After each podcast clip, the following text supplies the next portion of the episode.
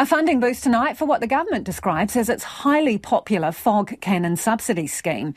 An extra $11 million is going into the program that picks up part of the cost of installing fog cannons in retail stores following an onslaught of ram raids and robberies, many by young offenders. 581 cannons have gone into businesses, but more than 1,600 applications have been approved for the $4,000 subsidy.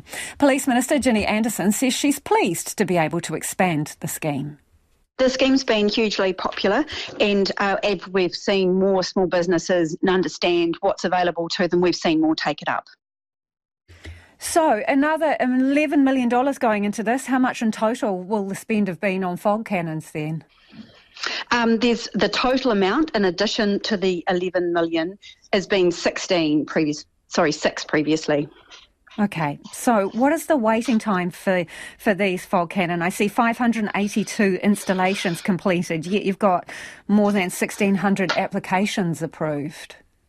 We have uh, a number of providers that have already been approved, and this that's a quite a straightforward process to go online to receive approval. And once the small business owner has that approval, they receive a voucher, and they're then able to go and engage with one of those providers to install the fog cannon. So, what is the wait time to get an installation? Well, that will depend on where you live and how many providers are in your area. I've had no reports of complaints about waiting. Uh, people tend to get them pretty quickly. Then, what is the disparity in the applications approved versus the number of installations? Only 582 installed, yet 1,664 applications approved. That will depend on what providers are operating in that given area. So we will have more operators working in, in big places like Auckland, and if you're further out in places like Huntly, there may be one or two. So they could wait a little bit longer to get one of those in place. But you don't know how long wait times are? Uh, the, the, wait times, I've had no complaints that any small business owner who has been approved, they have had no complaints in terms of waiting too long. Once that $4,000 voucher has been approved, they are able to go out to market and engage with one of those providers to install. Having to extend this program, that is an absolute disaster, isn't it? I see it as, as a real way that this government is backing small business and backing retailers. It's absolutely unacceptable, this increase we've seen in retail crime, particularly ram raids. We know that this technology keeps our small business owners safe and we're backing them to be able to be safe at work. In your media release, you describe it as hugely popular and highly popular, incredibly popular, like it is something to be welcomed. The reason they need this is because they feel unsafe, isn't it? What I hear from those small business owners that I meet with is once they have a fog cannon installed, they do feel safer. They're incredibly effective at deterring uh, crime and they're also very good at stopping theft occurring once they're activated. But they're not popular because this is a choice, Minister. They're popular because people feel unsafe in their stores and they are being attacked. The retail crime spike we're seeing is completely unacceptable. I fully acknowledge that. But business owners and their employees shouldn't have to feel fearful when they go to work. So this measure enables them to feel safer in their workplace. Is it tone deaf to describe this as a highly popular fog cannon subsidy scheme?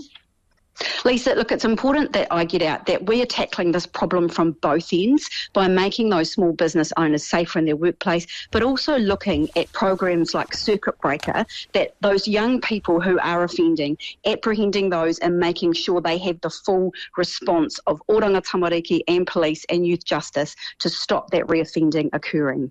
Are you missing the point, though, Minister? The reason you've got 1,662 applications and 582 fog cannons installed is because there's been a tsunami of ram raids. Retailers feel very unsafe. They feel their lives are being threatened, and some of them are even shutting up shop. The extension of this scheme, is it not a failure? I fully acknowledge that we have a problem and we are taking action to address this problem. And we're doing that in three main ways. The first way we're doing that is by having more police on the beat. This week we should reach 1,800 extra police officers. This is a measure, the fog cannon scheme, to make those small business owners feel safe in their workplace. But it's also important that we take the long term gain by looking at those complex issues that are driving youth offending, family violence, mental health. We want to address those long term challenges to make sure we're not back in the same place in 10 years' time. If those measures were working, you wouldn't have such a long queue for fog cannons, would you?